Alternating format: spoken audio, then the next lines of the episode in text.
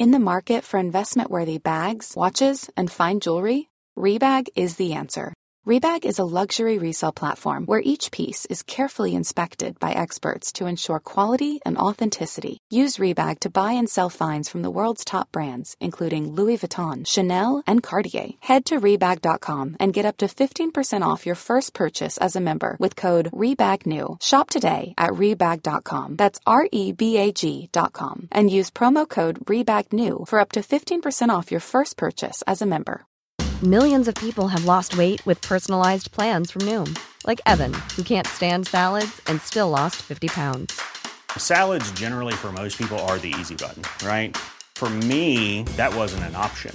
I never really was a salad guy. That's just not who I am. But Noom worked for me. Get your personalized plan today at Noom.com. Real Noom user compensated to provide their story. In four weeks, the typical Noom user can expect to lose one to two pounds per week. Individual results may vary. Hey, I'm Ryan Reynolds. At Mint Mobile, we like to do the opposite of what Big Wireless does. They charge you a lot, we charge you a little. So naturally, when they announced they'd be raising their prices due to inflation, we decided to deflate our prices due to not hating you. That's right. We're cutting the price of Mint Unlimited from $30 a month to just $15 a month. Give it a try at mintmobile.com slash switch. $45 upfront for three months plus taxes and fees. Promote for new customers for limited time. Unlimited more than 40 gigabytes per month. Slows. Full terms at mintmobile.com.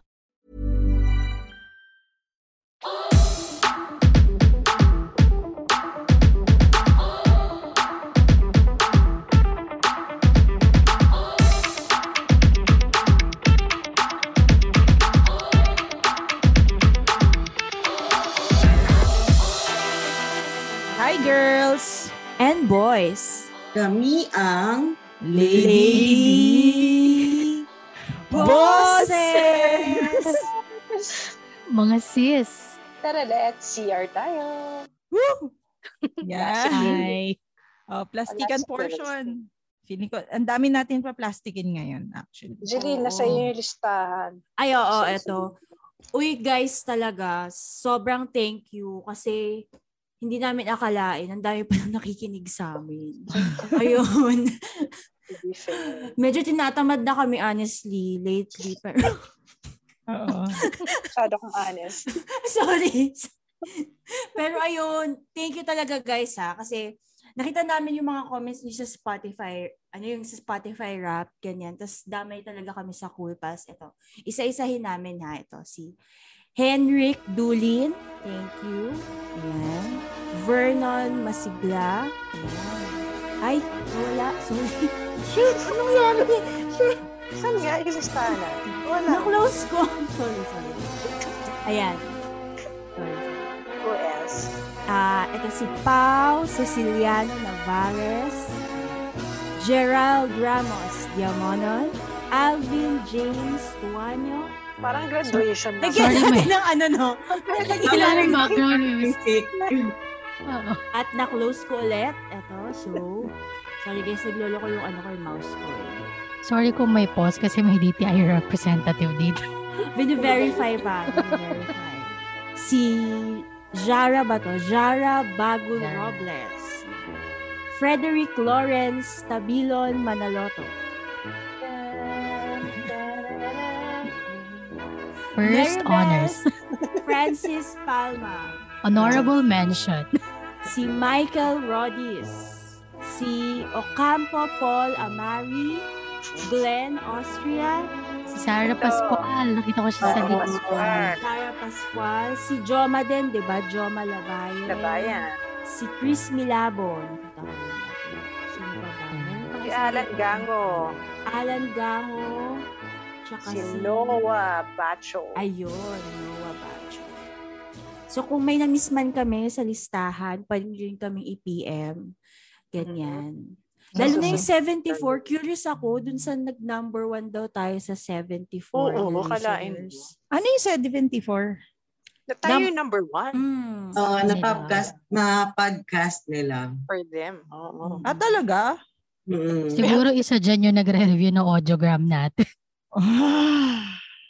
Lang audiogram. madalas si Jeannie. Si kasi Jeannie. sa akin ang nag-number one yung pass eh. Ay, Yung ano, yung Oo audiogram nga. lang pinapakinggan ko. Sa buong podcast nating audiogram lang pinapakinggan ko. Ito meron din nagpapasabi ng isang mensahe. Sabi niya, Hello Lady Bosses. Balita ko yung isang host nyo pupunta ng New Zealand. Good luck sa inyo. Nag-worry lang ako kasi may isang podcast na nagpunta ng New Zealand yung isang host tapos nasira na sila. Sayang yung semi-safe space talaga from Adrian Alban. Nasira pa sila.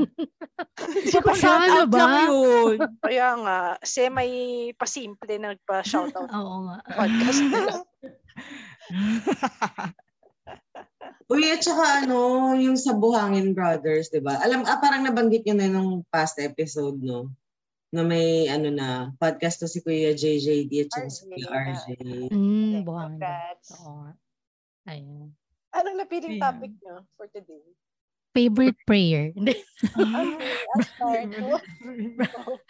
Bridezilas. Tama ba? Oo, Bridezilas. bridezilla. Tsaka mga dream Oo. wedding. Oh.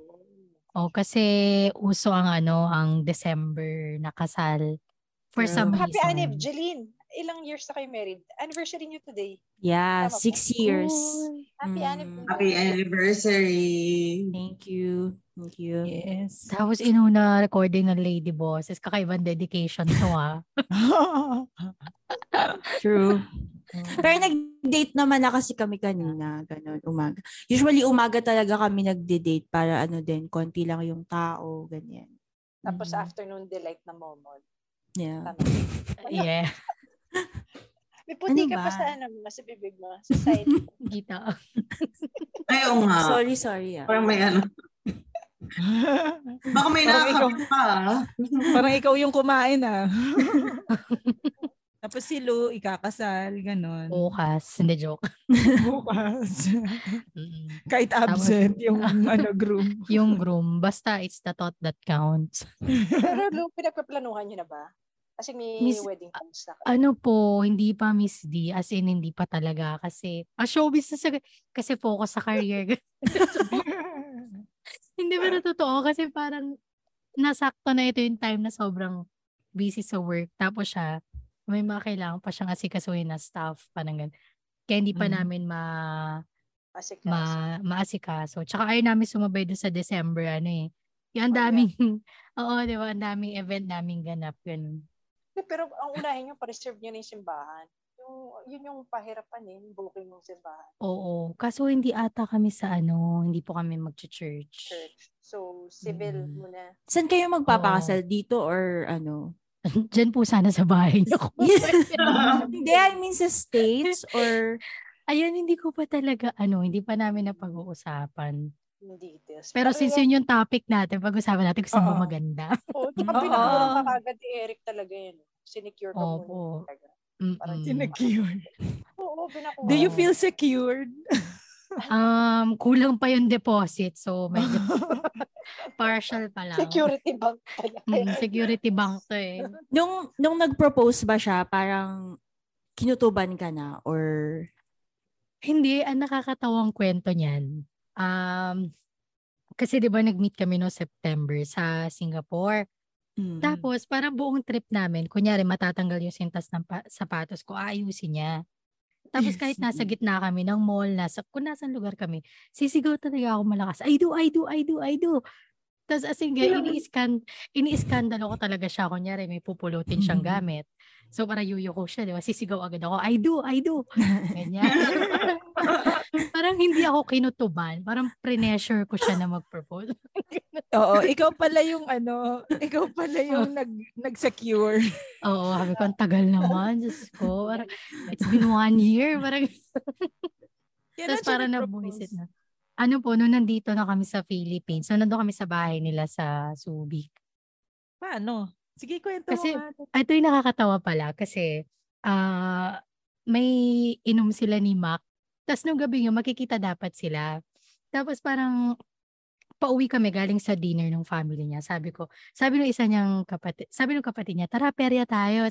Parang lahat kami na-excite na hindi na uuwi ng bahay. Tapos sabi niya, hindi, basta ako uwi ako. Kaya parang nagsungit na siya na kailangan pala nasa bahay kaming lahat. that night. Ah. Tapos, habang naghahagilap ako ng pantaya sa perya, bigla siyang randomly nag-propose. Sa harap ng buong Sa perya. Papunta, Asa ba na? habang nag, naghahanap ako Ah. ng barya, sabi ko, wala akong pang-roller game. Tapos bigla siya nag-propose. Tapos after niya mag-propose, pumunta na siya sa inuman nila ni Mac Navarez. Hindi ko alam ano nangyari nung gabi. Parang dami Gusto lang nangyari. niya, payagan mo siya. Oo, parang yun na yung pinakapaalam niya. Mag-propose ako para payagan mo ako. Pero yun, yun lang. Hindi ka sumama? Hindi po eh, nag-ano na lang ako. Kasi syempre, nagperya ako. Alam ko yung priority ko na yun. Hindi ko na niluto ko yung diamante. Oo, at tinignan ko mo. Alam ko yung priorities. Yun yung una namin ano, papalaguin ko yung pera natin. Huwag ka mag Naging pera nyo na agad yung barya. eh, Oo. no? Pero ano yun, nakakatuwa po kasi kaya pala hindi siya nag-propose sa Singapore kasi gusto niya muna magpaalam personally sa parents ko. Oo. Tapos gusto niya kaharap yung parents namin nung ano. Pero yan yung magandang kultura ng Pilipino, no? Yung, Opo. Hindi siya pamamanihikan pa eh. Kasi prior to the actual proposal, papaalam mo muna yung kamay ng babae. Which is uh, a good tradition. Oo nga. Kayo ba? Ganun, ganun pala dapat yun, no? Mali talaga ako ng napiling asawa. Hindi ginawa ko yun eh. De, joke lang. Pero ano po ba yung sa inyo kay Miss Jeline, T, Denden? Kumusta ba yung sa inyo? Kinikilig si Jelly, no? I- Ako ano, in fairness naman, nag-propose naman si Mike sa akin bago ako nabuntis. Pero nag-live-in na rin kami noon. So ayun, nagbakasyon kami sa Bataan, ganyan, sa isang resort doon. Tapos nag-away pa kami noon, ganyan. Tapos nung nagkabati kami, ayun, meron na pala siyang ring. Tapos ang na-appreciate ko dun sa ring niya, kaming dalawa lang, ganyan. So, hindi na ano yung family masyado. Kasi parang may issue din kasi ako sa family ko nung time na yun. Pero, ayun, ang na-appreciate ko sa kanya, yung ring na binigay niya sa akin, ano siya, para siyang inspired ng Star Wars. Mukha siyang lightsaber. Patingin. Ganon. Wala, Nakapag- wala sa akin ngayon. Nakausli ba yung rin? ano siya, parang may green siya sa gilid, ganon. May green na gem sa gilid. Tapos Ah. may ano siya, yung parang, basta yung silver nung singsing, parang may band siya na, basta something na mukhang, mukha siyang lightsaber. So, parang siyang mukhang dalawang lightsaber na nakaganon. Tapos nasa gitna yung bato. Ganun. Galing. Customized, pinagawa niya. Oo, customized. Ganun, Ang pinagawa galing. niya. Tapos, wala lang, nakaka, ano lang, nakakilig. Ganun. Na, madali ka lang nag-yes nun. Oo naman. Tsaka kasi ano, nung time na yun, talagang, kasi nga ang dami kong pinagdadaanan nun. Parang refuge ko siya talaga. Naiyak ako. nung time na yun. So, talagang yes na yes na. Yan. Mm-mm. Ikaw, Miss Den or Miss T? Sige, si D muna. Naalala ko pa, medyo matagal na. Okay, kasi kami, two years kaming dating without any titles or labels. Kumbaga, hindi kami nagpapakilala talaga as boyfriend and girlfriend. So, nung second year, napapaisip na ako kung ano ba talaga yon Medyo matanda na rin ka- kasi ako noon eh, 33 eh. So, iniisip ko kung itutuloy ko pa yung relationship, etc. It wasn't even exactly a relationship at all. So, nag, ah, nagpunta kami ng Bangkok. Tumira kami sa friend ko, sa condo ng friend ko. And then, um, biglang, we were just touring around Thailand. And then, in a, on a roof deck in one of the buildings there, bigla kami nag-uusap na parang na, naiiyak na ako na kasi gusto ko nang parang makipag-break up na parang ayoko na kasi nga parang nalilito na ako eh. I didn't know where I stand I, I stood in his life. So, yun. So, bigla siyang lumuhod. Tapos yun, Oh. nag-propose na siya. Yun. So, it wasn't from, from uh, no labels relationship. We got engaged. And then we got married six months after. So, yun. Nag-propose siya. Ganun talaga technique, no? Awayin mo talaga muna siya. Prerequisite ba yan? Parang na-miss ko yung step na yan. My Parang God. sinasakit yung awayin ko sa building. Sige nga, Miss, Luna, Miss Jade. Alala, Luna, naalala ko yung kwento mo eh, na pag kunyari yung pagpogi yung lalaki, parang mas mahirap amuhin. May, may binanggit ka one of our interviews with um, Joma. Nasabi mo parang mas Hindi nanunuyo get na pag yun. gwapo. Oo, oo, oo. Oo, parang So, pagwapo siya, na talaga. yung- Mm. Parang ako kasi noon, na after a seven-year relationship, nakipag-break ako. So parang sabi ko, di sige, okay lang, wag muna tayo in a re- relationship ni, ni Arch, yung asawa ko. Tapos siya naman, after three years na no relationships at all, ayaw niya ng commitment. So we were in a place na, ah, sige, wala mo ng title. Pero ako, mabot ako sa point na, hindi eh, parang kalokohan na to eh. Pagka walang Oo. title, yung relationship. So yun, nag-propose siya two years after. Yun, and then we got married. Sabi, ah, parang ako halos gumawa ng mga wedding plans. Tapos, sagot niya yung budget. Wow. Saan kayo kinasal? Uh, Merida Queen, San Juan. Mm. Tapos reception, bago pa nun yung Fairmont, sa Makati. Sa Makati. Parang ang tumatakbo sa isip ko, yung two years na walang label. Parang, oo nga, no? Parang paano hirap, yun? Pero, pero ibang topic yun. Parang ang ganda ng pag, ano, pag-usapan. Parang paano mo natagalan yun? Tapos paano mo, paano mo siya na-lead to propose or bakit ang tagal na propose? Parang, oo nga, no? Ba't tagal? Kasi Chinese sila, parang Chinese-Filipino. So yung hindi pa namin matimpla, more of him, kung papayag yung family niya sa akin. Mm.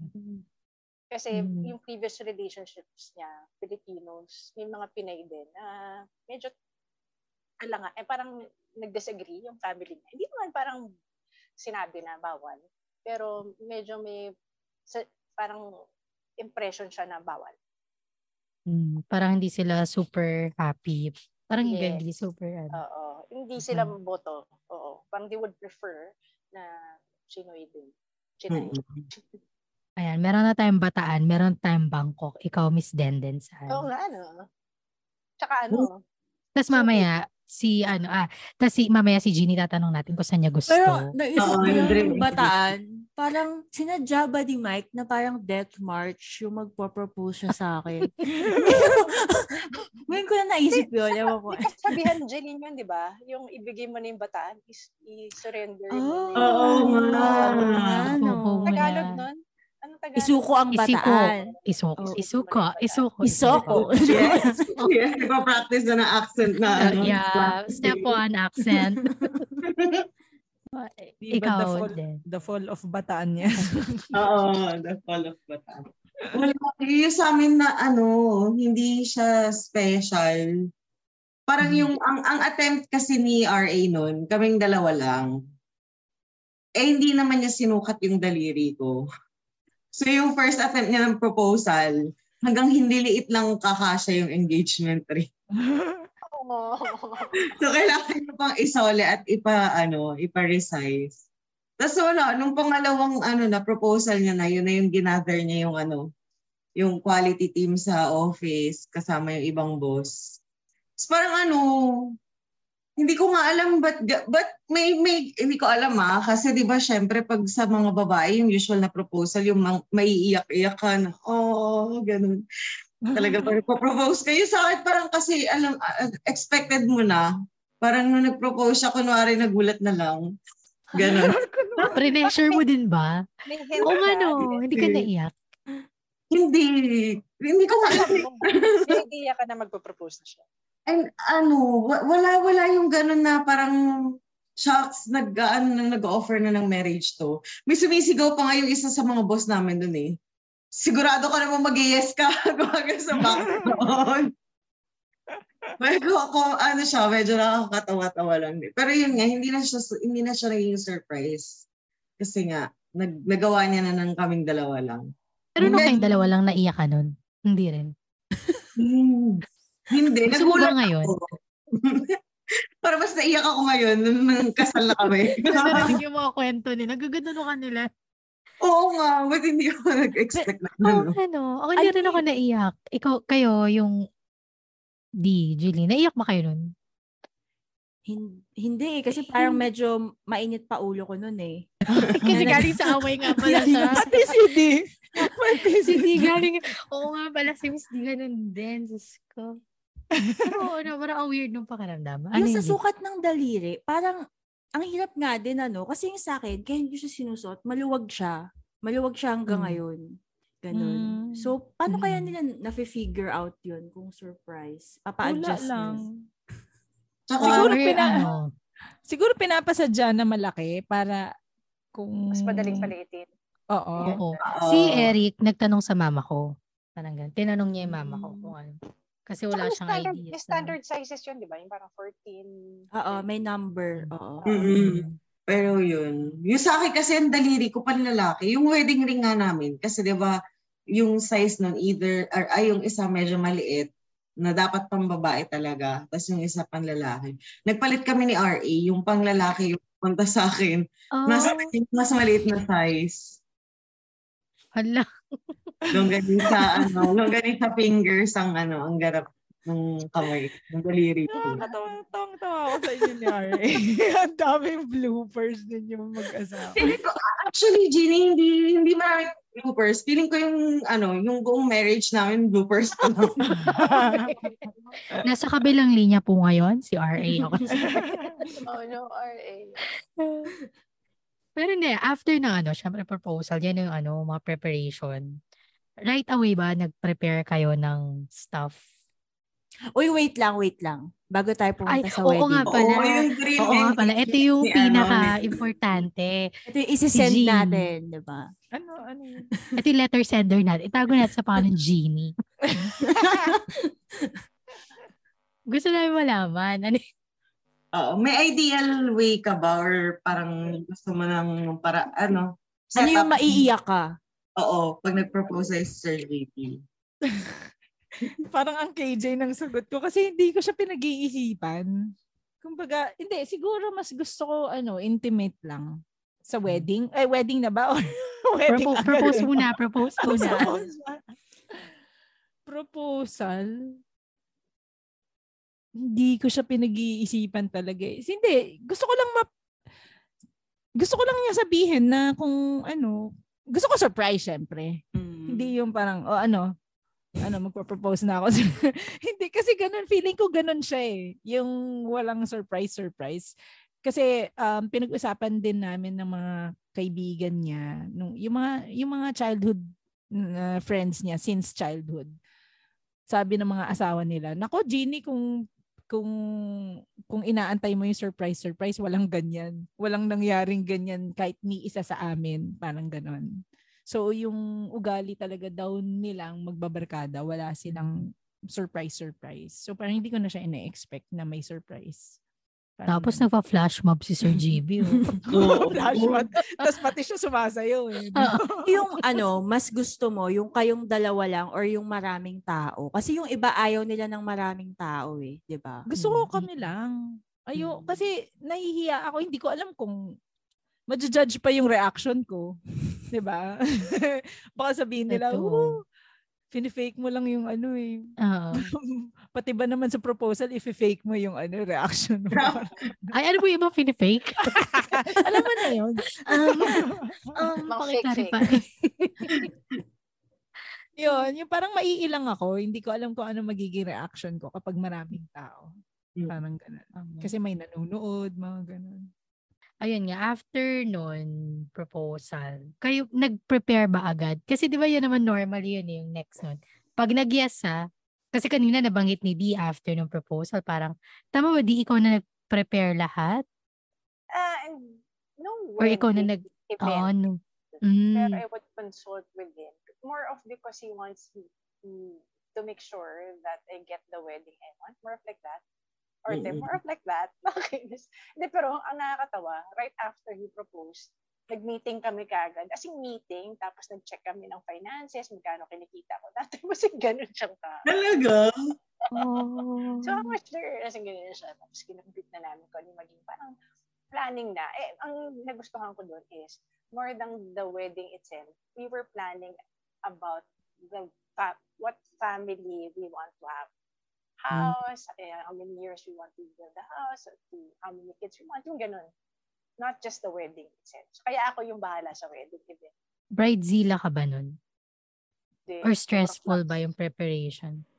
actually yung event planner namin, kaibigan ko, nag-offer siya na siya na mag wedding planning sa amin. So, hindi ko siya binayaran. So, sy- syempre, ba't mag-bridezilla pa ako? Libre na nga siya. Sa bagay. Wedding planner. Oo. May wedding planner. Kayo, Wedding. Jeline din. May ganun din. Sa akin, wala. Kasi, di ba, nag-propose siya May. tas June, nalaman na namin buntis ako. So, dapat mag, ano pa kami, paplano pa kami ng kasal. Kaso, wala na, wala ng time. Kailangan na, kailangan na namin Ah. pakasal. Kasi gusto sana namin, parang, paglabas ng baby, kasal na kami. Ganon. So, parang hinabol lang namin siya. tas yan. Plano lang kami sa ano, um, parang nag-apply lang kami kaagad sa City Hall, ganun. tas naghanap lang kami ng restaurant kung saan yung reception. Sobrang simple lang. Wala, walang ano talaga, walang ka-bridezillahan. Kasi syempre buntis din ako no nag sobrang hirap pa nung first trimester ko. So wala talaga akong time na isipin kung ano yung mga ganyan, mga flowers, whatever. So ayan. Sobrang simple lang nung kasal namin actually. Like as in yung dress ko binili ko lang sa ano SM Woman ganun. Tas Oh, din. something ano in common sa amin ni Jeline. Yung sa amin nun, parang 'di ba nag-propose si RA. Tapos di kumuha na kami nag ano ng marriage license, nag-asikaso na ng ganun. Tapos ang nangyari sa amin, um kinuha namin yung marriage license namin ng September. Tapos parang pa-expire na siya the next month. So tinanong lang kami sa Manila City Hall, may date na po ba kayo kung kailan po kayo ikakasal? Tapos sabi namin wala pa. Parang maglalaro lang talaga. di ba? Parang trip-trip lang. Oo, promise. Di ba, di ba Wednesday nagpunta kami. Tapos, ano, no, sabi sa amin ng civil registrar, try niyo po magpalista kasi magkakasalang bayan nga si Isko during that time. Sa loob naman ng City Hall, pero maraming couples. Di sabi, oh sige, palista kami. Tapos paglabas namin ng City Hall, may text message na. Kasama kami dun sa 13 pairs na ikakasal sa Friday, sa darating. Agad, mas matindi. Sige, game na. May two appointment days na eh. preparation lang talaga. Yung, yung sin, ang damit, na- si RA lang yung bumili ng damit niya ng long sleeves na puti. Ako may white la- white lace dress na ako sa bahay nun. So wala. Tapos parang nag-shift pa kami, galing kaming trabaho noon ng gabi. ng ano, Thursday, Thursday night. Tapos nagpaalam lang kami early out ng Friday. Kasi naghanap kami ng restaurant para sa reception. Ayun, ganun lang. Grabe. So, wala pong bridezilla sa kanilang tatlo. So, yun na po yung episode mula sa kaboses. Pero grabe, ang bibilis. Parang ang bilis ng ano nyo, mga wedding. So, wala talaga stressful na moment. Kasi, ewan ko, ako sa mga barkada ko, may mga na-experience akong gano'n. Yung ang dami nilang inaasikaso sobra from Ah, yung sabi nga ni Di, yung date ng simbahan. Ang dami kong friends na nasi-stress kasi yung gusto nilang simbahan fully booked. Parang ganon. Tapos yung iba naman, ginagawa. Ito yung nakakapi ko na. Or baka, sige, wala sa inyong naging bridezilla, pero baka may na-meet kayo. Ako meron, mga friends, na ginagawa nilang gitna ng linggo. Tapos office hours, yung kasal. Oh. Mm. Bakit Kasi kaya? ayaw. Kasi daw, iwas daw sa traffic. Tapos iwas daw sa mga, ano, yung maraming tao sa labas. Parang ganun. Kasi gusto nila intimate. Talaga. Okay. Tapos mga Eh, peaceful. pero dapat hindi sumama ang loob nila kung hindi makakapunta yun. Kung walang Yeah. mapunta, no? Oo. Huwag nila gawing issue. Mm. Pinili nila yun. Mm. Eto, ano, yung pupuntahan namin kasi sa December. Ayun. Eto so, na. gets ko yung may dress code, okay? Gets ko yung may dress code, may motive kayo. Pero kasi yung asawa ko, mag, ano siya, eh, secondary sponsor, ganyan. Tapos may naka-indicate na color ng boxers, guys. Ang ng legit box. yun. Kailangan daw, Akala ko meme yung sinend mo na yan, Jeline. akala ko rin. Legit pala. invitation yun, guys. Invitation yun. Ayun Tsaka lang. dapat naka-brief. Kung brief, kailangan talaga boxers. Did you check ba nila yun? Di ba? Hindi ko gets. Hindi, abay ba siya? baka see-through yung Oo, flap. abay siya. Abay siya. Baka nga may photo op na gagawin nila naka, naka-boxers lang. Ah, pwede. Baka may, Bakit? Baka may photo. Yung iba kasi din sa pictorials, they're taking it too far. Ako Ah, naman. Just for the sake of being Oo, oo, oo, oo. Gets.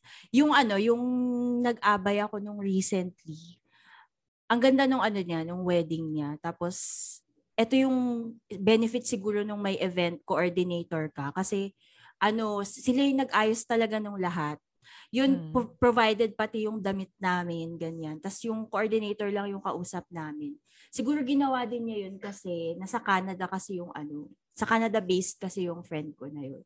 So umuwi lang talaga sila dito para magpakasal. So easier kung may event coordinator ka talaga. Ayun. Hindi ko no, gets, oh, sige. Sige, sige lang.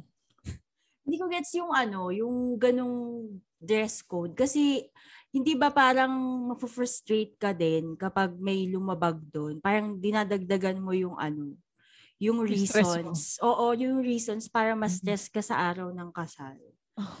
'Di ba? Tapos iba, kunwari, may isang iba yung, ano, yung shade ng, kunwari, blue. Yung Oo, iba yung, exactly. iba yung shade ng blue niya. Parang ma-OOC ka eh, no? Mm.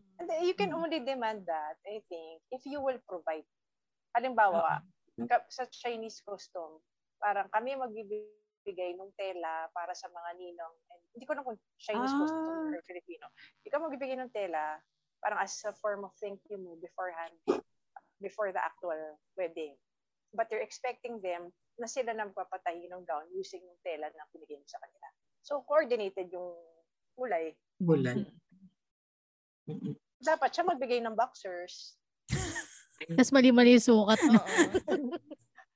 Wala. Meron akong Wala ano, high school barkada, ganyan naman, parang kay D. Pero ang ginawa niya, meron na siyang patahian na kinontak. Tapos doon niya kami lahat pinabili Ay, ng gown. Pero ang maganda naman, hindi lumagpas ng 500 yung budget. Talagang mura lang. Kasi parang ang sa kanya, pwede na niya i-wear and tear yung ano eh, yung pang-abay. Kaya parang nagulat kami na sagot niyo yung dress kung okay lang. Siyempre naisip na, wala baka mahal. Tapos nung parang ang dating nun, 450 lang ata. Tapos sa mga bata, Wala, 300. Parang ganun mura. Mura Mura na. Tapos pare-pareho pa kaming lahat. Mm-mm. Sa ano na lang magkakaiba sa design. Pero yung kulay, lahat yung length, pare-pareho. Pero Yun. ano nga ba yung parang ka- kalakalan ngayon? Should it be the bride who will shoulder the loads of the entourage? Actually, parang nabago nga yung ano eh, yung nakasanayan eh. Parang dati, ganun ata na pag kinuha kang abay, sasagutin ng bride at saka ng groom yung gown. Yun yung pagkakaalam ko. Oo. Oo. Bakit Pero ngayon ba? Hindi, hindi na. Nakapag-abay ako, pero yun nga, sinasabihan na nung bride, yung mga bridesmaid, yung maid of honor na sagot na yung gown. Tapos kayo, kayo, halimbawa, kasi sa amin, kayo, kayo na lang mag-usap kung saan nyo gusto magpatahi para iisa ng itsura. Ah. Yeah. Pero color-coded pa rin. May theme pa rin. Mm-mm. That's kind of unfair. Medyo unfair. naman. Hindi, unless Okay. parang yun na yung tulong nyo sa akin. Parang yun na yung regalo nyo sa akin. Di ba? Mm. Pwedeng ganun. Oo, yung iba, yung iba, ganun. One part pa lang yung gown na wala pa dyan yung makeup. Paano yung magme-makeup doon ba sa venue? Ganyan. Oo. Tapos, kung Tapos yung gift destination, pa. kung destination Oo. wedding pa kayo, 'di ba? Yung iba magbubuk pa. Oo. Flight pa. Kaya Kaya- siguro hindi ako masyado sa ano ng kasal. Yung hindi ako sold sa yung ganyang yung ganyang kla- yung classic na pag-preparation ng kasal kasi tamad kami. Yung i seminar pa nga lang tinatamad na ako eh. Alam mo yun? Kumbaga parang basta seminar tapos mga couples. Madami ding paperwork yan. Jean. Oo, yun nga. Oo, yun, yun, totoo. yun. Hindi ko alam. Ano-ano? Ewan ko yung sa akin, ay kasi may consent form ako, tapos ano pa ba, birth certificate, Senomar. Madaming papeles, di ba? Se- Senomar, ano pa ba? Pati nga confirmation eh. Kailangan Talaga? Oo, Diba? kumpil. Oo nga pala. Ah, kasi, oo. Sa church. kung Sa, search, oo. Mm-mm. Tapos may Ayoko. seminar. Ano sineseminar? Senomar? Ay, tama seminar. ba? Tsaka Ganito po seminar. mag-kiss, hindi. Oh, Seminar, paano se- oo. Tsaka pre-K na, parang pre-K na Ayun, yun, seminar yun. from the church. Certificate, kung saan ka magpapakasal na simbahan, kailangan mo mag-seminar na, pre-K na, yung K na, di ba yung wedding na inattenda ni Jesus? Yun yung tawag eh, pre-K na. Mm. Meaning, basta before you get married, you should have to know the sacrament of marriage. Ah, may ganun, ganun. Akala ko naman, hanap ka lang ng church. Tas yun na. Tas anywhere. Akala ko ganun, may mga ganyan-ganyan pa pala. Pero may accreditation process. Accreditation. Ang hirap naman. Ang Saka hirap iba naman pa, iba parang iba pa yung seminar ata sa church. Bukod dun sa seminar, Ah, parang sa City kuha kayo ng, marriage, Ah, ng marriage ah. license. Correct. ah. O, di ba? Nakakatamad na.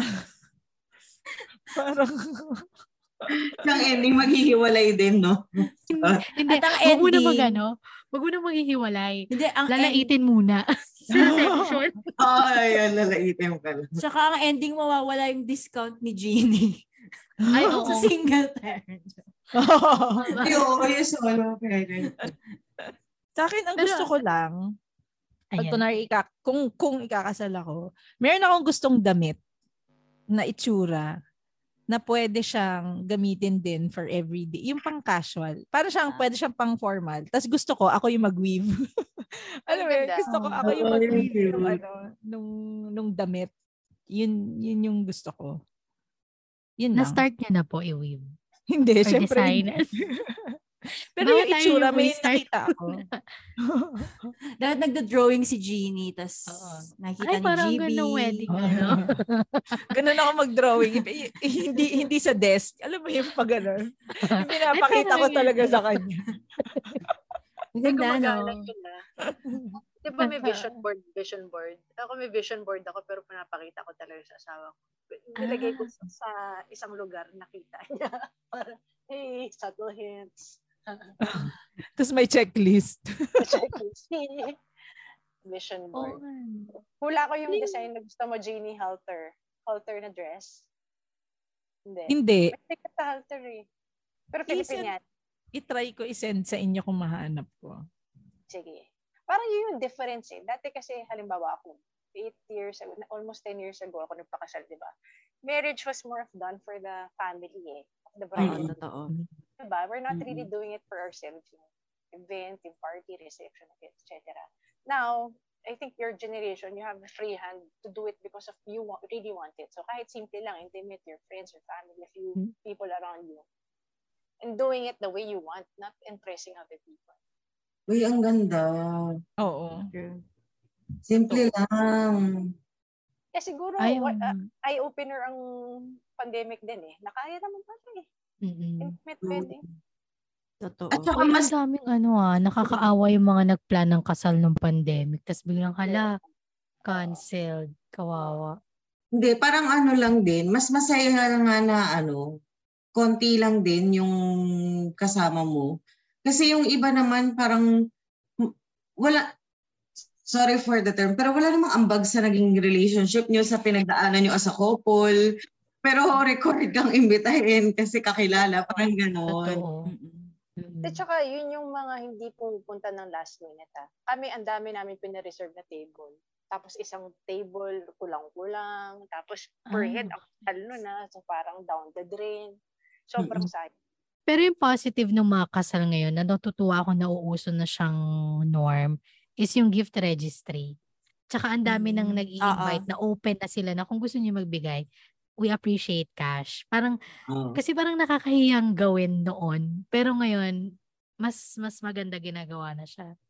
Mas practical. Halimbawa Mm. sa akin, dami nagregalo ha. Pero yung mga nagdoble-doble, panay nasa Oo. rustans na hindi mo naman magamit. So, Mm. nag-end up panay JC ng rustans kasi binalik lang namin eh. So, mas Mm. maganda talaga kung cash na lang. Oo. Cash or registry, no? Ilan ang rice cooker niyo, Miss D? hindi, hindi, natanong ko eh. Nalimutan ko na pati yung ano, yung broiler ba yun? Na. Ah, Kayo, Jeline, ilan ang ano niyo? Turbo broiler. Wala nga eh. Pero, pero di sana pinaraffle nyo na lang sa Christmas party ng Villa Socorro Farm yung mga rice cooker. Oo nga, no. Joke. Nung sa amin, actually, ano, cash. Cash yung hiningi din namin. Lalo na mga anak kasi ako. So, naintindihan naman ng guests.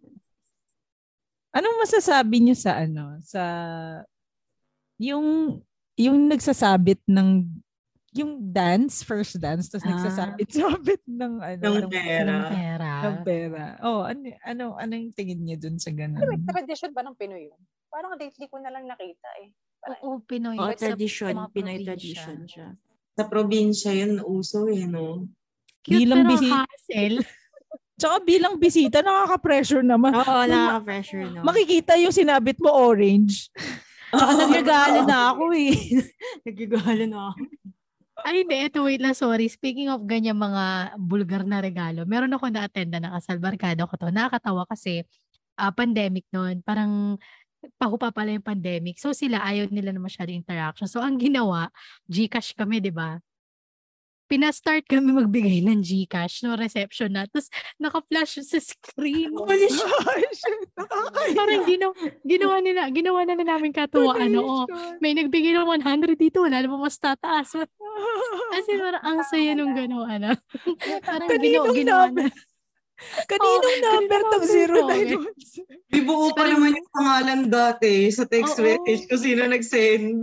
As in, ginawa nilang katuwaan. So, para kami, tawan-tawa kami, may magsisend ng piso. Ano wala, going once, going twice, gano'n. feeling ko yun sa kabit ng pera, parang ganun din yung feeling. O, yung isa naglagay ng violet, maglalagay ako ng blue. Parang ganun. Oo. Parang may dating na fundraising pala. Oo. Ah. Oo, may Nakakahiya.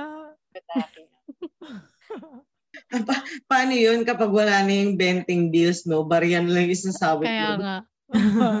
Naka-plastic. Marakas. Pang marakas. Pero meron akong ano, meron kaming kaibigan. Ano, komedyante to eh. Nag, sa, invited kami. Pero sa Bali, yung wedding niya. Kami yung, syempre, kami yung sagot ng, yung, yung papunta doon. Si, ano to, komedyante, si Marlon Olivan. Hindi na siya nag-ano ngayon. Pero, pagdating namin doon, pampered kaming lahat. As in, sinundo kami ng um, yung Volkswagen na ano, yung Type 2, yung ano, yung yung van ng Volkswagen, yung classic. So, ganon. Tapos, pinatira kami sa, yung parang halos hindi nga namin sila nakita. Nakita lang namin sila sa wedding tsaka sa reception. Tapos after that, talagang bakasyon na. Kasi yung ginawa nila, para sa bisita daw talaga yung wedding nila. Parang, pero very Ah. intimate. Yung close friends lang, tapos family lang. So parang giving back to them, parang giving back to us daw yung yung ginawa nilang wedding kasi kami ang nag-support sa relationship nila all throughout. Parang ganun yung ano nila. Yung ano yung yung message nila nung ano nung nagte-thank you na sila sa amin. Ang galing, maganda siya. Nakatawa naman. Tapos literal na long table. As in, mahabang table talaga, puro bisita yan. So parang, ganun lang kakonti kami. Pero, medyo marami na rin eh. Pero, yun nga, nakakatuwa. Uy, tsaka ang Bali, expensive ano na Oo. lugar yan sa Indonesia. ah. Oo, Parang, oo, yan ang BG, BGC na Indonesia. oo. Eh, well, Ah, sweet, mayaman sweet naman sila. So. Feeling Tas- ko pala, ay sige, Tapos isa pa, yung, yung tuwang-tuwa ko doon, yung mga babae, lahat kami, lahat kaming bisitang babae, meron kaming ano, shawl na binigay na silk. Totoong silk Wow. talaga siya. Hanggang ngayon, hanggang ngayon hindi ko siya ginagamit. Nakatago lang talaga siya. Kasi ang ganda. Kumbaga parang talagang pinamper nila kaming lahat. Na parang celebration talaga. Hindi yung hindi alam mo yung bisita na parang tagal naman, ayoko na, gusto ko na umalis. Yung mga ganun. Or nagugutom na ako, yung mga ganon. Hindi, sa kanila talaga ano, kung ano yung, basta pinamper talaga nila lahat ng buong bisita nila. Kaya ang saya, kumbaga yung experience. So, yung ganong experience, pwede ba naming asahan sa isa sa inyong dalawa ni Lu? Ay, di ba? Bridezilla ang topic? Yung bridezilla, ma- mapoprovide ko naman yon. Kung may bridezilla, may groomzilla ba? Pag closeted. Joke. Nga naisip ko. Pa at hindi Parang pa ano eh. Actually, ewan ko ah, sa inyong tatlo, yung syempre married na. Hindi ko alam kung tama ba yung naisip ko ngayon na actually hindi naman talaga bridezilla, bridezilla, pero yung mom ng bride. Mm-mm. Ang momzilla, sila yung medyo mas pa-epal kaya nagkakaroon ng bridezilla. Actually, Tama ginawa ba? yung event uh, planner na friend ko, uh, wedding planner na friend ko, marami siya na-encounter ng mga momzilla. Na Mm. yung mga tiniest details pinapalaki yung issue. Kasi Mm. dumediretso sa kanila dahil ayaw nila idaan dun sa mga anak nila. Oo. Pero yung May- asal nila, parang sila Mm. yung magbabayad ng wedding. Yung ganun. Ah, oh. Hirap na. May naalala na rin akong ganun. Na ano, yung nanay yung nag nagmando talaga ng ano. Tapos sunod, yung yung nanay, nanay siya ng groom. So, yung Good yung to yung, bride. yung yung yung bride, siya yung bride. So yung bride wala siyang say at all. So nagpakasal lang sila parang gano'n. Ala, Nag-white din ba yung nanay nung group? may veil din ba ang mom of the group? siya yung binuksan na muna eh, no? Binuksan muna. Pero, kasi- parang ang lungkot naman na para sa bride. Kaya nga eh. Parang yung, ah, sorry ah, naalala ko lang, sa, ano niyo po, sa Bali, marami kayo nun. Konti lang, intimate talaga. intimate lang pero parang may 50 din kami. Kasi maraming Chinese din kasi sila. So marami din silang family na ano na close sa kanila. Tapos yung mga friends, as in close friends lang talaga. Kasi di ba yung number ng guest, yan ang pinakamadalas pinapakialamanan Oo. ng, ng mom ng bride or ng groom. Kaya nagkakaroon ng parang momzilla, bridezilla moment. Kaya parang natanong ko, parang, bali, tas ang dami. Parang hindi kayo hassle or parang, paano kayo naging planning process nila dyan, no? Feeling ko kung, Oo. kung may pera ka naman, hindi siya hassle eh. Kumbaga, i-book mo na dyan, dyan, dyan, dyan, dyan. Di ba? Oo ka lang ng oo sa organizer. Tsaka ano, mukhang sa inyo kasi Jeannie, pinili talaga nila yung guests nila, 'di ba? Mm. Na kumbaga may care talaga sila para sa inyo kasi sabi niyo nga sabi mo nga, kayo yung mga nag-contribute para maano yung relationship nila Oo, parang ganun. Ang galing nga eh, nakakatuwa. Kaya inaasar kami ni Muman nun. Wala si Muman nun. inaasar kami sa Facebook na kasi nagpo-post kami ng picture. Tapos, inaasar kami ni Muman nun, kami ni GB. Best wishes, GB and GB. kasi parang kami yung kinakasal nun. Parang ganun. Ang saya din ng ganun kasi parang memorable experience din yung pinaranas ng ano yun, ng bride at saka groom. Totoo. So, ma- umaasa po ako dahil hindi ako nakaranas ng magandang kasal. Dadalo na lang po ako sa magandang kasal. Yun na lang yung role natin. Feeling Hindi ko, dadalhin-. Dadalhin tayo ni Lu sa Bali. Feeling ko gano'n. Feeling ko baka sa hanggang sa BGC lang. hanggang BGC lang yung kaya ng budget ko. Bali sa... Bali sa sa BGC. Hindi kaya nga ngayon, medyo nagbabawas ako ng kaibigan para mag- madala ko kayo sa Ba- Bali. Para Sa tawagan ko. Balintawa. Sa Balintawa. Pwede, pwede, pwede. Oo. Hanggang ngayon, hanggang ngayon ba sinusuot niyo yung mga wedding ring?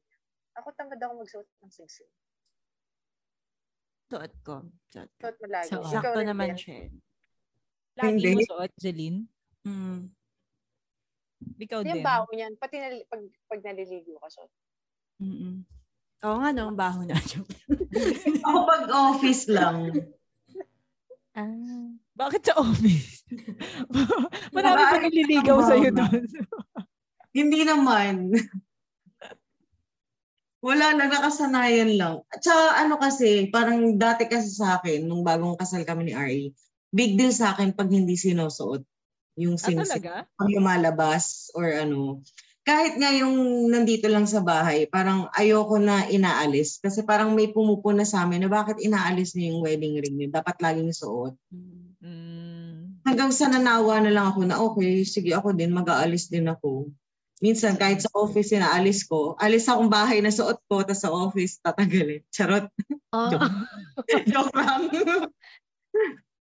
Ako din siguro hindi ko siya tinatanggal kasi may sense of pride sa akin. Kasi 'di ba nung early part na buntis ako, mga hanggang second trimester, wala akong singsing, 'di ba? So feeling ko ginajudge ako ng mga ano, 'di ba, mga cashier Ah. ganyan.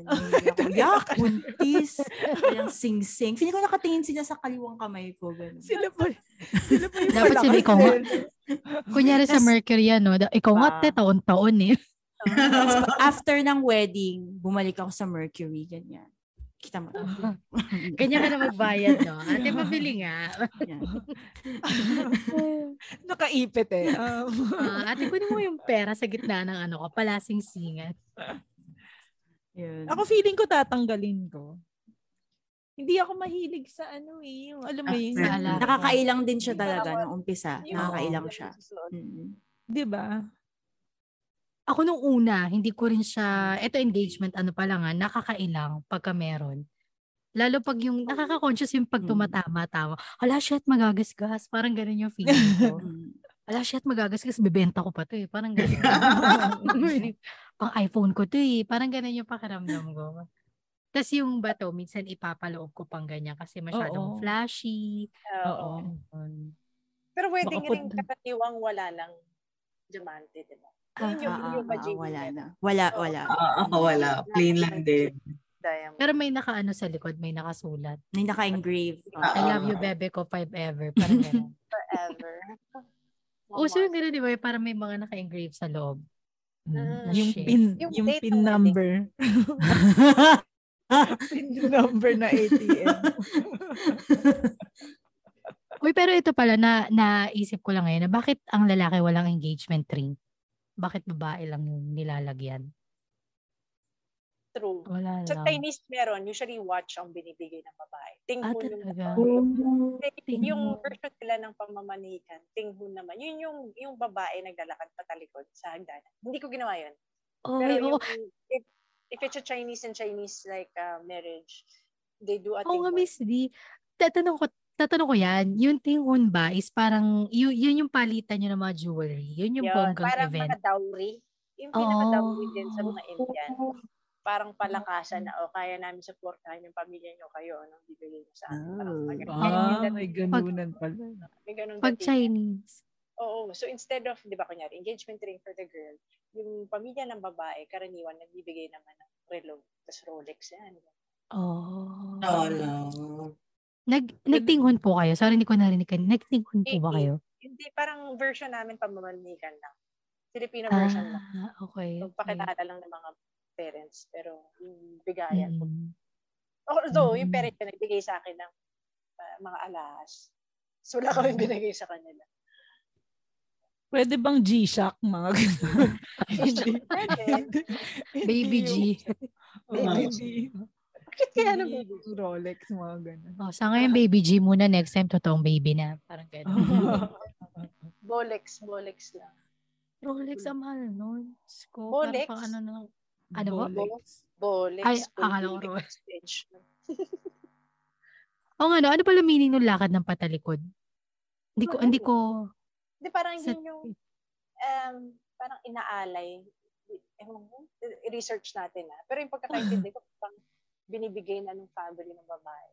ah, babae Ah. Eh, I don't know, search natin. ako. Para mahanap mo, para alam mo na daw yung yung amoy ng asawa mo.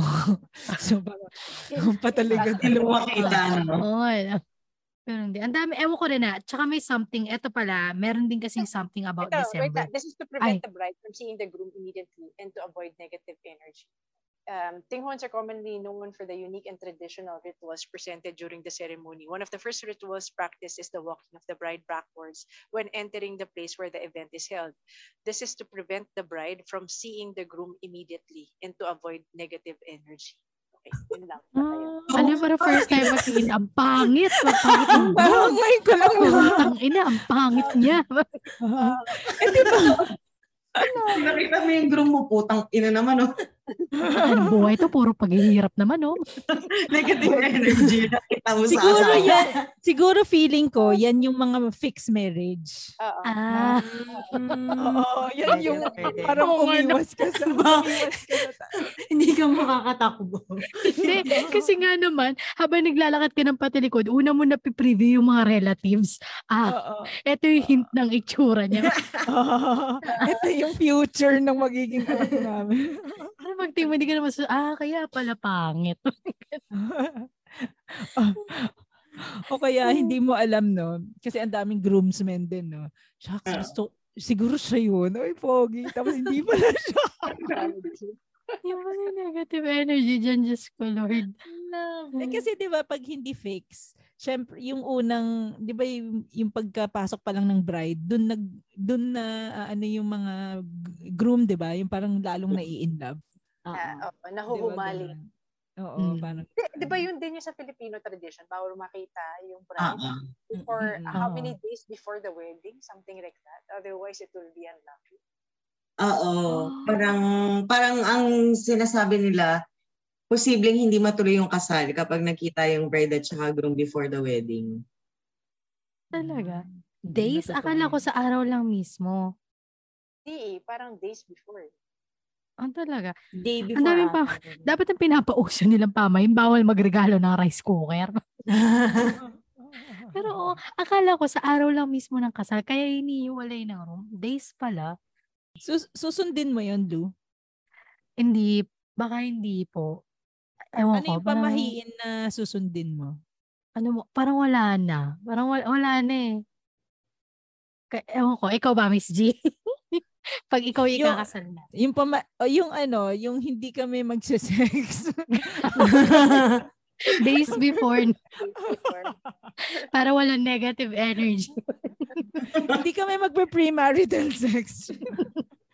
Hindi, combine mo yung tenghun tsaka yung no sex. Sa likod na lang. Patalikod yung, patalikod yung sex. Na, Meron pa yun, di ba? Yung parang bawal mong isukat yung wedding gown mo bago Ayun. yung ayun, kasal. medyo malabo yun. Paano kaya yun? Hindi, totoo yun. Nga. Nangyari yan sa cousin ko. Hindi niya sinukat yung gown. Ang luwag nung gown niya during her wedding day. Iyak siya ng iyak. yung cousin, oo, totoo yun. Kasi cousin ko, na, kinasal siya siguro ng mga early 90s pa yun eh. Naalala ko yun eh. Mas matanda siya sa akin. Tapos nung wedding day niya, iyak siya na iyak talaga kasi ang luwag nung gown niya. Nag-diet siguro yun habang papalapit yung araw ng kasal. Posible. ah, posible.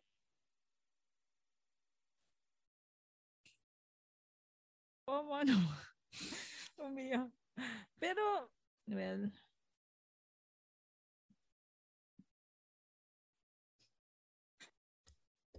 Yes.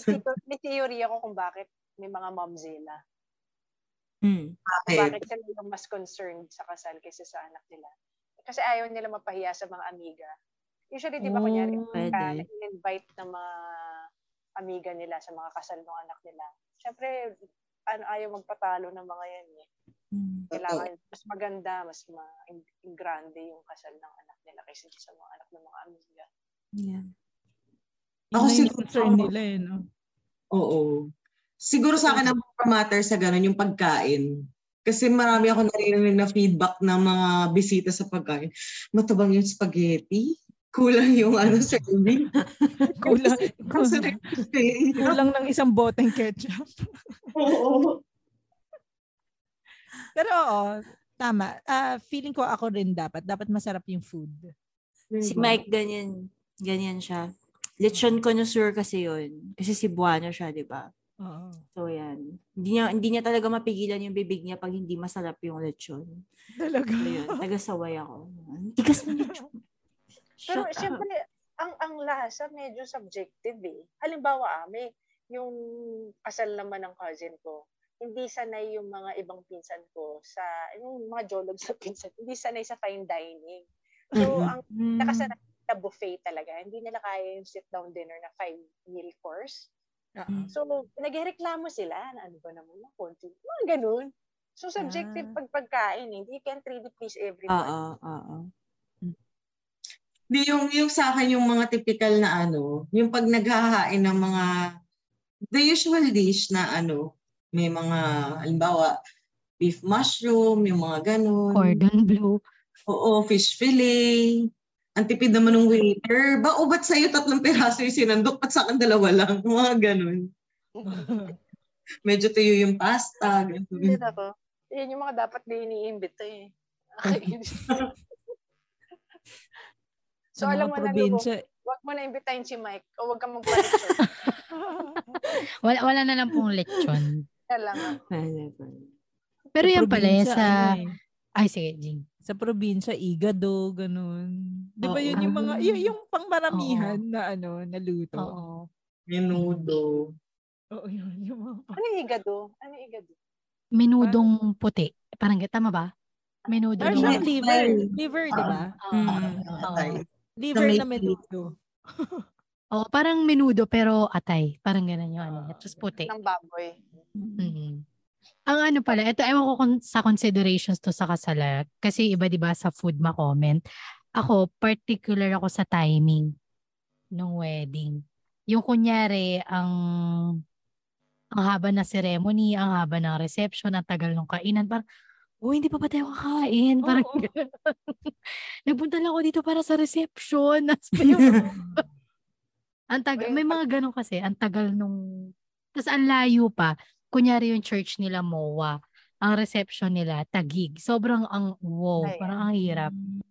Yun yung siguro yung ayaw ko.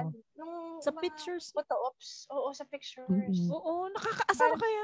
Inconsiderate na sa guest. Diba? Yung Kaya parang dami mga poses. Mm-mm. Mm-mm. Parang hindi na maitsura nila. Totoo. Me- pero meron ako ano, yung na-encounter namin na kasal yung friend ni RA sa Tagaytay. Parang ang ginawa nila, kasi di ba nga may mga picture-picture pa, nag-set up sila ng ano, ng food sa labas na parang appetizer. nag Ah, mm, mga buko tart, yung mga ganun, para habang hinihintay, tsaka may program, medyo busog-busog. Tama. Mm-mm. Ang dami nang nauuso ngayon na ano eh, pag ganun. Naalin, may, may waiting time. O parang may, cocktails, cocktails. Ganun, Tapos- ganun din yung sa ano, yung sa friend ko naman. Parang may charcuterie board sila na malaki sa labas. So, habang nagpipicture-picture, pwede ka kumuha ng pika-pika. Tsaka Mm, minsan ang layo ng gap eh, from the wedding, the church wedding to the reception. Ang laki ng gap. Kaya kailangan Mm. talaga mga ganyan. Ay baka yung mga pang konting patak lang. Eh, paano kung mermaid gown, yung hapit na hapit sa bakat yung Ay, tayo? oo nga. Shit. Kunwari malaki yung puwet mo, di ba? Ay, babae lang talaga lugi sa kasal eh, no? Pero ako, basta hindi ako hindi ako kinakabahan excited sa wedding prep. Pero masaya ako na finally hindi na ako kasali sa mga singles games. Sa kasal. Kasi Oo. na namuro ako dyan, napagod ako dyan. Hindi ka na ako dyan. Parang lahat na lang nakasal na pinuntahan. Lolo, ikaw maglaro ka dito ng Carter, ano? Ay, oo. na, nakuha ka doon? Na- nakasalo ka Lagi ng ako ano? yung na, na yung sa bouquet, oh, ewan ko, parang tangin yan.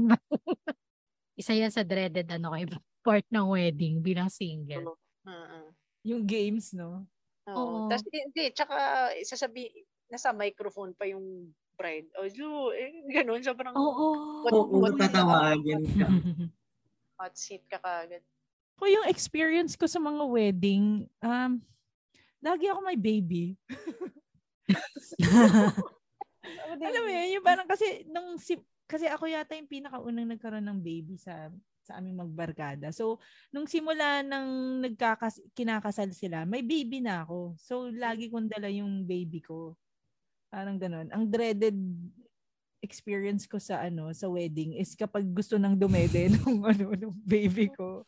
Kasi 'di ba naka-dress ka and all Mm. tapos kailangan ko pang magtago sa kung saan para lang alisin yung dress na hindi naman breastfeeding friendly yung mga ganun. Mm-mm. Oo, dati hindi pa uso yung breastfeeding friendly foods. Oo, na mga damit, wala pang mga ganun. So yun yung experience ko sa mga kasal actually. May may dala ako laging baby. Buti pinapayagan ka. Eh, friends. Oo, kasi um, close naman kami ng mga friends ko. Oo. Parang gano'n, na kahit dalin mo yung baby mo, basta mag-attend ka lang. Parang gano'n. Mm. Mm. Bale, yung kasal ni Maika sa 27, first time ko lang maimbitahan na sinabihan na bawal magdala ng bata. So, yun yung first experience ko na wala akong dalang baby. Kung pupunta kami. Kailan pa? December 27? Oo. Saan? Yung gate crush. Gate crush tayo. kayo Dito lang sa Manila eh. Hindi ko alam. Hindi ko pa nga na, tinitignan yung invitation. Pero intimate wedding lang din daw, sabi ni... Oo. Kaya daw, o intimate kasi walang pera si Mike eh. Yung pala yung term doon, no? Intimate wedding lang. Oh. Pero Sinugar coat pa yun. off yung girl, di ba? I mean, kaya naman nila technically. Siguro nagkukuripot lang po si Mike Keenan. Well off naman yung pamilya ni Micah. Pero kung si Micah lang pag-uusapan natin. Oo, yan, yan, yan. True. Eh, pero kasi nag, nagbago na rin kasi ngayon eh, no? Parang mas iniisip na ng mga couple ngayon na paghandaan yung day after ng wedding. Mm-mm. Hindi yung mismong wedding. Which is Mm. better. Or inaano nila sa honeymoon budget. Ah, Kung ano importante. Oo. Diba? Naging practical na yung mga tao ngayon. So, ibig sabihin, bawas na yung mga bridezilla ngayon. Kailangan na natin silang paramihin ulit. Simulan mo na. Lu. Kaya Kasi mo. simulan ko na. At saka ang daming mga engranding wedding na hindi rin naman natuloy talaga yung, as, yung marriage per se. Si Kathy, Ab- what's her name? Abelia? Ah, si Carla Abellana. Ah, oo. Abeliana. Oo. Grabe, ilang months pa lang silang kasal. Totoo. Si Heart. Di ba? Parang may ganong study, di ba? Ano? May ganong study na parang mas malaki yung gastos sa kasal, mas mataas yung chance ng divorce. Hanapin ko yun. Sa US yun. Talaga? Sa US study yun. Oo. Mm. Interesting. May ano pala yun? Pero ano Kasi yun, parang- correlation yun. Parang correlation lang. Hindi naman siya ibig sabihin dahil gumastos kayo ng malaki, maghihiwalay Oo. kayo. So, Jillian, medyo malayo tayo sa katotohanan kasi sakto lang yung budget natin. Kinasal. So, Pero forever na yung ano yun. nyo. Stuck na kayo sa mga kasama nyo. Feeling ko yung kay Heart mukha. Ewan ko. Baka. Tsaka sa Paris na siya titira talaga, di ba? Parang. Oh. Hiwalay na ba sila? Mm-mm. Bili siya ng condo sa tapos wala si Cheese. Mm. Tsaka parang legit yung chika na ano, may nabuntis na si Cheese na ano, Flight attendant. Oh my gosh. Staff niya sa ano, sa Sorsogon. May staff niya. Okay, kaya ka ba wala ngayon? Joke. Hey, is that you? Are you preggers? Pero ang galing, no? Parang ang galing niyang i-handle. Parang, Pogi ni ah. Mm. Mm-mm. Saan? Pagka bamboo Cheese siya, na. eh, tsura niya yun as cheese. Mm. Bamboo na studios. Parang gano'n. Parang wild naman nun. Oo, ang ganda na ni Heart na pinagpalit pa po siya. Tama. Di ba, hindi, hindi rin nila talaga masikmura yung isa't isa. Eh, iba rin yung trip ni Heart eh. Oo. Mm. Parang hindi siya pwede maging plain housewife lang talaga eh, no? Oo. Eh, kailangan tanggapin yun ng partner niya. Eh, mas mayaman naman yung pamilya ni Heart kaysa sa ano, Totoo. pamilya ni Cheese. Pero, Oo. di ba, nag-in vitro na sila? Talagang may umikot-ikot yung topic natin. Oo. Pero, Oo, may callback diba? sa previous nating mga periods. May, yun nga, Mm. may na sila. May in vitro na sila. na egg ni cheese. Medyo nasayang yung, ay, na egg, sperms, sperms ni cheese. So, medyo Mm. nasayang yung egg cells ni Heart doon. Kawawa yung mga babies. Kaya, kawawa no. Kambal pa naman ata sana. Tama ba? Kawawa no. what- May isang boy, may isang girl, Ah, di ba? isang girl na, oo. Mm. Pero kung hindi ilagay sa uterus ni Heart ng sabay, hindi siya kambal technically. Ay. Si, uy, si Maggie Wilson. Maggie Wilson. Ay, nako. Isa pa Ay, yun. nako. Isa pa yan. Talaga si, kahit gaano ako ka-busy sa buong araw, hindi talaga pwedeng hindi ko dadaanan yung Instagram niya, Instagram nung bago ni Vic, ni Victor. Oo. Imagine, pa- they're both hot but they, they separated. Kaya Although, nga. yung pinalit, yung pinalit naman din ni Maggie, gwapa rin. Pero ano ba nangyari doon? Sino na unang nangaliwa? si Victor. Oh, insider. Si Victor. Talaga ba? Mm, nasa ano nila, nasa circle nila. na, nasa kaibigan nila. Victor daw eh, oo. Siguro. Yung girl na, yung girl na pinalit, la- matagal na nilang kakilala. Mm-mm. Tapos parang di ba parang may nag-chronicle, parang may nag-post ng mga pictures, series of pictures na lahat ng lakad ni Maggie tsaka ni Victor, nandun yung girl. Parang What she was never out of the picture. Parang gano'n. was na banger. Aba, Abangers. Oo, parang ano, para medyo Queen Camila yung dating niya, girl best friend. Buisit yan. Oo. Kaya alam ko talaga naniniwala sa ganyan. Yung best friend. Delikado Eh, talaga yung mga girl best friend na yan ah. Hindi totoo dyan. Hindi ako naniniwala sa mga ganyan. Totoo Hindi kasi yan. yung mga may pack-pack na, oh, kung wala ka pang asawa hanggang mga 30 or 40 years old ka na, tayo na lang. Ulul mo pa kayo ka. Diba?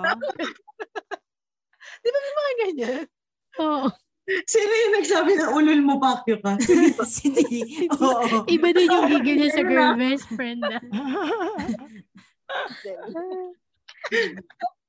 Hindi Tsaka ano kasi, Ay, go, Janine. parang feeling ko yung iba kasing girl best friend, ginagawa nilang backup plan Yeah. yung Ah, lalaking finrend zone nila.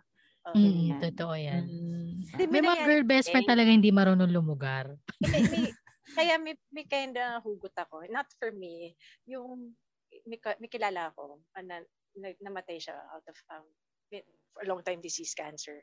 Tapos, um, wala pang one year, nagpakasal na yung asawa niya sa girl best friend nila Kuno. Wala pang one year, nagpakasal agad. so medyo parang, okay, abangers. Oo nga. Hindi May- wala may- pinagbabang loksa. Ano ba naman May yan? nagdi-disagree dito sa pinag-uusapan natin. May girl best friend ka? Oo, ganyan may girl best friend na May girl best friend ba yan? Marami siyang friends, pero yung best friend na. Sabi niya kanina, gumaganon siya. Hindi, hindi. Ah, wala ka palang best friend eh. Ba, it goes both ways ah, ng mga yung boy best friends. Oo, oo. Ah, oo, meron Parang- din ganyan. Hindi ako makapaniwala na kunyari pag best friend mo babae, lalaki, kung mag-best friend sila, na hindi isa sa kanila magkakagusto dun sa isa. Imposible. Imposible. Meron akong ano, best friend na lalaki. Si, Bakla. Dick, si Dixie. Hindi nga namin alam eh. Gusto niyo po itanong namin tonight. Pakiling nga po yung profile. Oh, kamukha ni Timothy. Ay, single. Ay! Okay lang yan, Jenny. safe.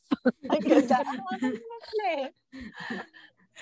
Pero siguro ano, di, yung sa platonic na sinasabi mo. Kasi ako, meron akong guy best friend na nung time na pareho pa kaming single. Pero every time na nagkaka-girlfriend siya, aware yung girlfriend niya na may best best friend ako. Pero hindi kagaya ng ibang nagkiklaim na girl or boy best friend na sobrang close, na hindi mo Mm. bibigyan ng Yung space. bumab nakikibakod Oo. din. Oo. Pwede Oo, naman eh, oo.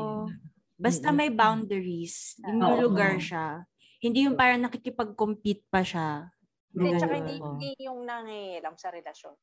Oo. Tsaka yung ano, mga. Tsaka ako, ang problema ko sa mga girl and boy best friend, yung ini-entertain pa nila to the point. Kasi di ba iba, alam mo yung knowing your boundaries. Iba rin yung respecting boundaries nung partner na wala sa eksena. Kasi oo. may iba naman na, ay, alam namin yung boundaries namin, pero usap pa rin kami na usap. So parang di ba, ikaw na dapat yung mag-initiate na, ay, alam ba ng partner mo to? Kasi, di ba, baka, kahit best friend tayo, syempre siya yung bagong tao sa buhay mo. Parang, yung, parang dahan-dahanin nyo man lang muna. Tas Parang ano, ganun. Yung pag Oo. nag-away kayo, ganun. Siya Buti ka yung pa. kayo na. Oo. Queen Camila, kung nakikinig ka sana, nagigilty ka. Ba This is what you did to? Princess Dean. Di ba na ba The Crown season 5? I Mm. I hate it. Siya ang patron saint ng girl best friend din. No? Siya, Although, siya naman na una technique. Siya yung first girlfriend. niya. oo. Sino? Ma'am sino? Zila din kasi si ano, Queen Si, Elizabeth. oo, totoo. Talaga nga? Oo, sobrang mamzila din eh. Kaya lang siya Di ba sa kaya hindi pwede maging si Camila kasi divorcee siya? Oo. Hindi pwede maging sila. Saka parang nagkeme na sila ni Charles kasi nakikeme na sila ni Charles nung, nung sila pa. Oo. Yung mga ganyan best friend, kasalanan best pala friend. ni Ni... Queen Elizabeth. to eh. Hmm, mamzila eh. Nga mga girl best friend. I-topic nga natin yung pag-iinitan lang natin isang beses. So, shout out Bumubulong pa eh. Ah. Shoutout sa mga girl best friend tsaka mga boy, boy best friend. Ito ang mapa, lumugar kayo. Pero feeling ko ano naman yan, depende rin naman sa partner mo. Yeah, depende. mm. Yung kum, kum, kumbaga may best friend sila pero alam talaga nung best friend tsaka pinaparamdam talaga ng partner mo dun sa best friend na best friend lang talaga siya or May kaibigan ganun lang naman talaga siya. talaga. Oo, meron naman. Parang ganun. Walang paasa effect. Ang Oo. pa-fall. Parang parang kunwari ipa-partner sila no. Kumbaga, ew, kadiri. parang mapapaganon pa sila. Yeah. Parang Pero ganun, yung best friend ko. May, ano eh, may HD. May HD yung may hidden desire yung isa. Oo, Oo. yun. They will never say it kung alam nilang di talaga silang type. Baka type ka ng best friend mo, Jane. Nakamukha ni Tim- Timothy. Type niya si GB. Joke. Actually, si Sir GB pala yung type ng boy best friend. Kasi Grabe, si no? JB, best friend niya si Lovely eh. Yung, yung tutor, yung nag-tutor kila, ano. Mm. Best friend, best friend nila.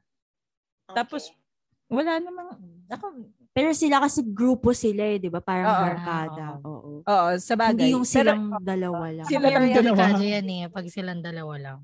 Oo. Madami papaing kaibigan. Kasi Miriam. Mm-mm, tama. Talagang Oo, naalala ko tuloy yung ano, naalala ko tuloy yung, ewan ko na pag-usapan na yung babaeng kinasal, tapos yung sa foreigner. Tapos, Nabalitaan nyo yan? Hindi. Ano yun? Yung babae sa Bohol, kinasal sa boyfriend niyang afam. Tapos yung afam may girl best friend na taga Bohol din. So ito si girl best friend, siya yung nagpapakarga kay groom. Oo, oo, oo. Talo niya si bride. Talo niya si bride. As in, okay lang eh, no? Oo, tapos parang niratrat ni bride yun ah. Tignan mo naman yung pictures, nagmukhang ikaw yung bride, nagmukha ako yung abay. Ah. Kasi parang isang- ang ano ata nun, yung kapatid nung best friend, best friend, ex ni ano ni groom. Oo. Parang sila yung naging close. Tapos naging sila rin. Oo, oo, Siguro- ganyan. Ano ba yan? Kadiri naman. Oo. Yan ang legit na, hindi na bride zila eh, abay zila na yun. Kasi siya yung naka, yung nakakarga sa groom. ah, ah, Oo. Sa Tapos may- wedding nila. Oo, sa mismong wedding kay para yung girl. Pikon na pikon siya kasi lahat ng wedding pictures nila, nandun yung girl best. Oo. Siya talaga. Tsaka parang siya, pa- parang siya yung bride na nahihiya dahil siya yung na-OP. Oo, Ano ba sa- yan? Siya pa nahiya? Oo. Shoutout ulit kay Queen Camila kung nakikinig ka. So yun guys, sa lahat ng napag-usapan natin, meron ba kayong mga pabaon, last words? Um, o sige, ako na mauna dahil hindi pa ako kinakasal. eh. Ah, sige, sige, sige. Ako yung next. um, hindi, siguro sa akin, kung ano lang yung... Ako ha, para sa sarili ko, ang gagawin ko lang, kung ano lang yung importante. Like, basta ma... Hindi eh, hindi dahil sa basta... Yung, imbitahin mo lang kung sino yung lang talaga yung mahalaga sa'yo. Tapos yung nakakausap mo within the month in in in a month kung hindi mo na nakausap in in one month wag mo nang imbitahin. Kumbaga parang yung ka-close mo lang talaga. Tapos yun yung kung ano lang importante. Tapos kung ano yung pinaka minimum na pwede mong gastusin sa kasal. Yun lang kasi mahalaga eh kasal lang naman kayo eh. I-celebrate yun lang hindi mahalaga yung sobrang vanity na yun eh para sa akin yung ano yung yung magarbong ano so yun lang yung dapat yung importante lang talaga sa inyong dalawang mag-asawa Sa akin, ano, sa wedding preps, feeling ko ganun din. Para same kay Jeannie. Para magpakasal kayo para sa inyong dalawa, not to please your guests. Parang kayo naman yung mahalaga sa araw na yun. So, di ba? Kahit konti lang, kahit simple yung wedding, basta sure kayo ng nearest and dearest yung may invite. Tsaka, sa mga iniimbita, ugaliin nyo magtanong kung may registry or kung ano yung gift na wish list. It will save you a lot of ano, hassle. Tsaka sa mga girl best friend, puta pag ikakasal na, luma- lumubay na kayo. Pucha naman. Yun lang. Lumubay na. Yun lang. Ako ano, um, di ba sabi ni Lou, y- wag i-please yung guests. Pero at the same time din naman, wag nyo namang i-jahe yung mga guests nyo. Ah, tama. Di ba? Parang may- hugot na hugot Balance. yan. balance. Sino ba to napunta ang monto? Hindi. ano, basta yung parang within reason lang na, diba, lalo na kung kunin yung aba yun, provided yung damit, kung may certain requirements ka. provide yung box. Kung ano. Ayun. Basta, ganun. Wag, wag yung masyado ano. Kasi syempre, anong tawag dito, gift din nila yon yung presence nila dun sa kasal, yung participation nila. So, make it easier for them to ano, to participate in your special day. Ako, ako naman ang masasabi ko lang, para dun sa mga maiimbita, sa mga kasal na simple lang, huwag niyo sila i-judge. Maging thankful na lang kayo kasi tingin nila sa inyo, importante kayo maging parte ng kasal nila yun. Diba? Tsaka, uh, posible ang two days na preparation sa ano. Parang record yun eh, no? sa akin, for those planning to have a wedding, I think you shouldn't overthink it. It's just an event, just like any other party.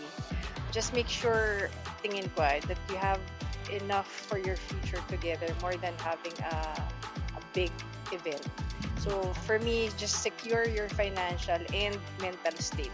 Yun yung pinaka-importante. Big check. The mental state also. Sobrang agree.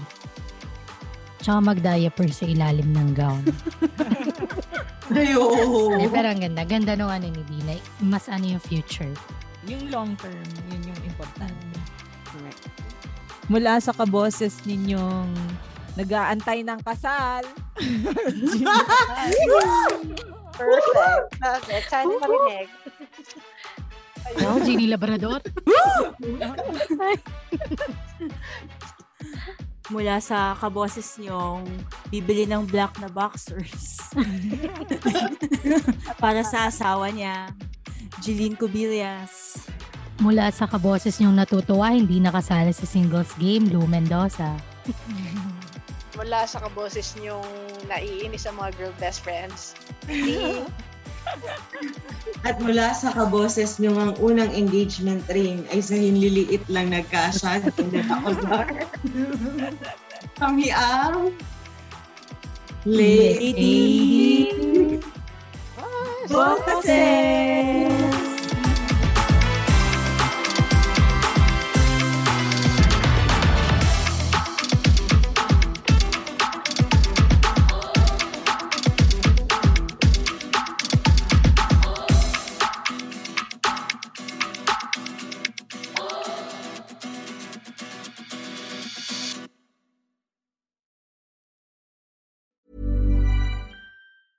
Mom deserves the best, and there's no better place to shop for Mother's Day than Whole Foods Market. They're your destination for unbeatable savings, from premium gifts to show-stopping flowers and irresistible desserts. Start by saving 33% with Prime on all body care and candles. Then get a 15-stem bunch of tulips for just $9.99 each with Prime. Round out Mom's menu with festive rosé, irresistible berry chantilly cake, and more special treats. Come celebrate Mother's Day at Whole Foods Market. Even when we're on a budget, we still deserve nice things.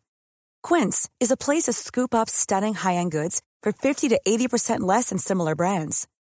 They have buttery soft cashmere sweaters starting at $50, luxurious Italian leather bags, and so much more. Plus, Quince only works with factories that use safe, ethical, and responsible manufacturing. Get the high-end goods you'll love without the high price tag with Quince.